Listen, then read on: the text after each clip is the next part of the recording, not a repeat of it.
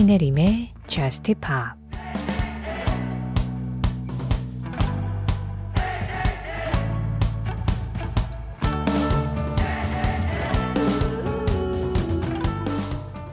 월화수목금 매일매일 매시간 매분 매초 알지?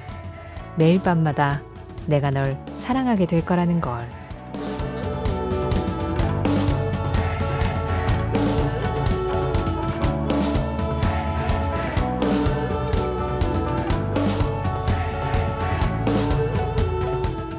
Seven 정국의 노래로 신혜림의 JUST POP 시작합니다.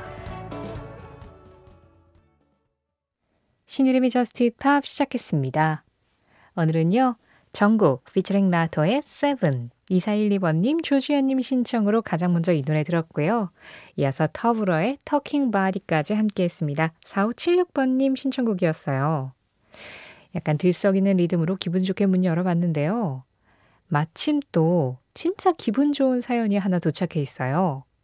손준선님. 이번에 15대 경쟁률을 뚫고 계약직으로 큰 회사에 취업했습니다. 정규직이 되기 위해서 열심히 주야로 일하고 있습니다. 제가 가장 좋아하는 노래인 에드시런의 Thinking Out Loud 듣고 싶습니다 하셨는데요. 준서님, 취업 축하드립니다. 아직 정규직이라는 또 다른 한 단계가 남았지만 일단 한 단계를 너무 잘 성공을 하셔서 예, 별로 걱정이 되진 않는데 거기다가 지금 열정까지 더해지셔서 막 주야로 일하고 계신 거 보니까 준서님 앞으로 나아갈 일만 있을 것 같네요. 그래도 항상 건강을 잘 챙기시고요. 신청해 주신 노래로 축하의 마음에 신청곡까지 얹어드리겠습니다. 에드 시런이에요. Thinking Out Loud 에드 시런의 Thinking Out Loud에 이어서 들으신 음악은 알버트 포시스의 Hello였습니다. 0512번님 신청곡이었어요. 신혜림의 JUST POP 참여하는 방법 안내해 드릴게요. JUST POP에 하고 싶은 이야기가 있으시거나 JUST POP에서 듣고 싶은 음악이 있으실 때 방송 진행되고 있는 새벽 1시부터 2시 사이에는 문자와 미니 열려 있습니다. 문자 보내실 곳은 샵 8000번이고요. 짧은 문자에 50원, 긴 문자와 사진에는 100원의 정보 이용료 들어가고 있어요. 스마트 라디오 미니로 들으실 때 미니 메시지 이용하시는 건 무료고요. 신혜림의 JUST POP 홈페이지 사연과 신청곡 게시판은 방송 시간 상관없이 언제나 열려 있습니다.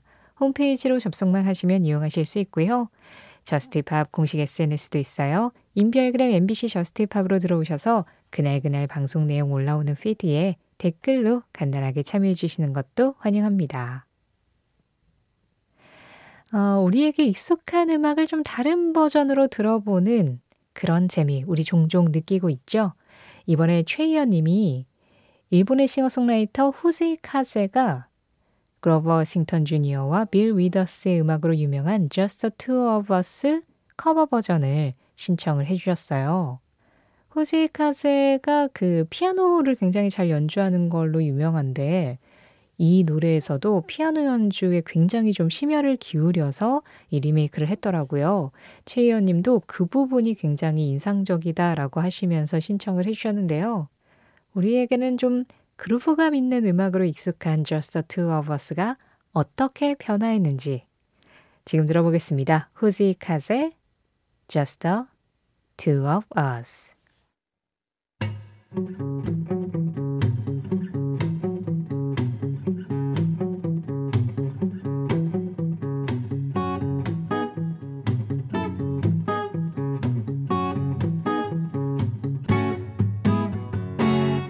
신혜림의 저스트 파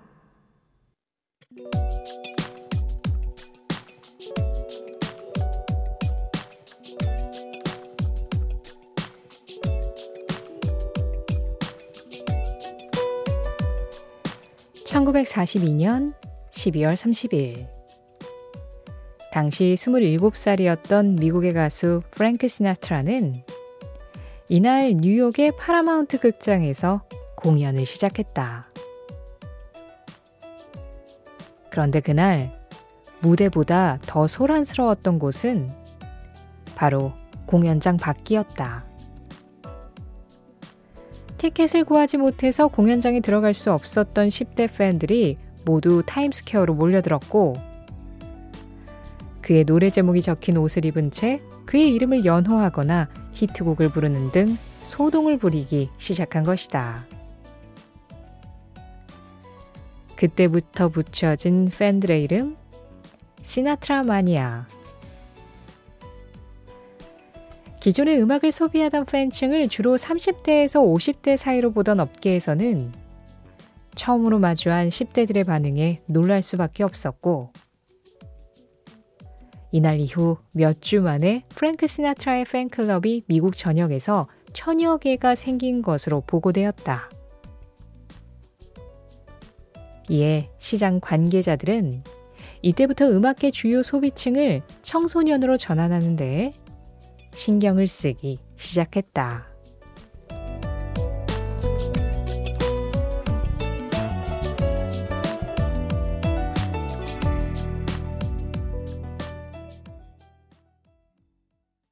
그 장면, 그 음악.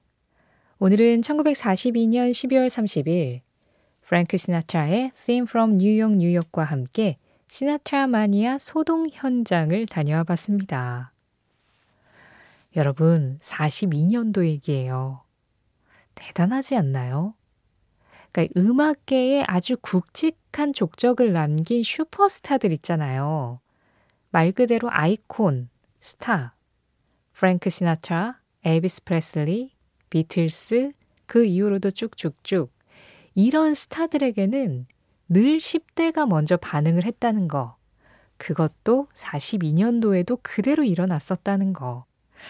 예, 참, 역사는 반복되고 스타는 항상 10대가 알아보죠.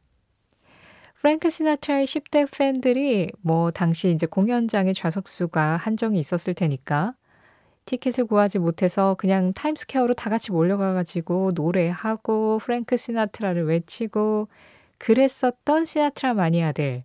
사실 지금 아이돌 팬들도 똑같죠.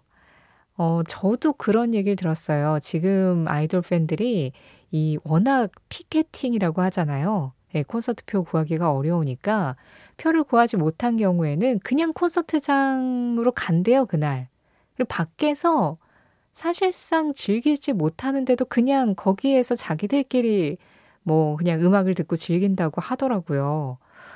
이게 40년대부터 있었던 일인 거예요. 너무 자연스러운 일이었던 거고, 10대들은 언제나 이렇게 문화를 통해서 자신들의 감정을 배출할 수 있는 통로를 찾는다라는 거, 이건 역사가 증명한 일이었습니다. 그리고 전 세계 아이돌도 모두 10대들의 감정선을 건드리는 무언가, 어떤 포인트가 있는 거죠. 그렇게 스타가 되는데요. 그 중에 한 명이 프랭크 시나트라. 당시 27살이었으면 정말 많은 사람들이 아이돌로서 또 이 가수를 좋아하지 않았을까 그런 생각이 들어요. 그리고 이런 반응들이 있을 때 항상 음악계 관계자들은 특히나 프랭크 시나트라 같은 경우에는 굉장히 좀 고전적인 음악을 불렀었기 때문에 그래도 성인들이 좋아하지 않을까라고 생각해서 주요 소비층을 성인으로 생각하고 있었는데 아니구나. 이 사람은 아이돌이구나 하면서 이 청소년들에게 더 어필할 수 있는 방법에 대해서 그때부터 고민하던 마케팅 기법들 이런 것들이 계속해서 지금까지 이어지는 거 아닐까요? 그 장면, 그 음악, 항상 스타가 있는 곳엔 팬이 있었습니다. 오늘은 1942년 12월 30일 시나트라 마니아 소동 현장을 다녀와 봤어요. 그러고 보니까 우리 그 장면 그 음악 한 지 지난 개편부터 시작했는데 오늘이 벌써 101번째 장면이었더라고요. 어제가 100번째였어요. 모르고 지나갔는데 정리하다 보니까 그렇더라고요. 101번째 장면 함께 하셨습니다.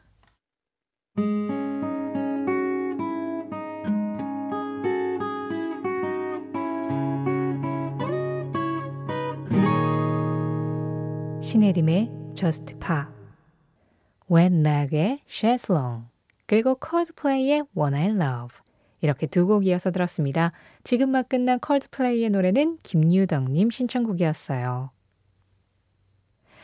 어, 9077번님이 지난 주말에 이 사연을 보내셨는데요.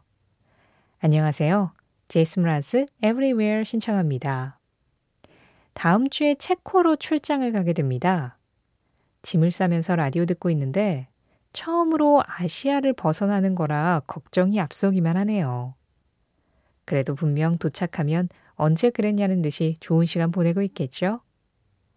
만약 이 노래가 나올 때쯤이면 체코는 해질녘 저녁일 텐데 아름다울 저녁을 상상하며 신청합니다. 마침 제스 브라즈가 체코계 미국인이라고 하네요. 어디서든 저스트팝과 함께합니다 하셨는데요. 어, 지금 체코의 저녁을 만끽하고 계신가요? 이때쯤이면 이제 도착하셨을 것 같은데. 저도 체코 가본 적 있어요.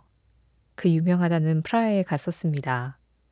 그 체코 어디로 가시는지 모르겠지만 출장이시라 네, 프라하에 가시면 그 불타바강 건너기 직전에 노을 명소가 있어요. 되게 큰 카페가 하나 있거든요. 그 강 건너는 다리 바로 옆에 그 카페 옆쪽으로 이렇게 쫙 돌아가지고 강 쪽으로 내려가면 거기에서 보는 노을과 야경이 아름답기로 유명한데 뭐 이미 다 알아보고 가셨겠죠? 아, 저는 좀 그런 편이에요. 이게 너무 좀 마냥 긍정적인 생각일 수도 있지만 사람 사는 곳은 웬만하면 다 똑같다.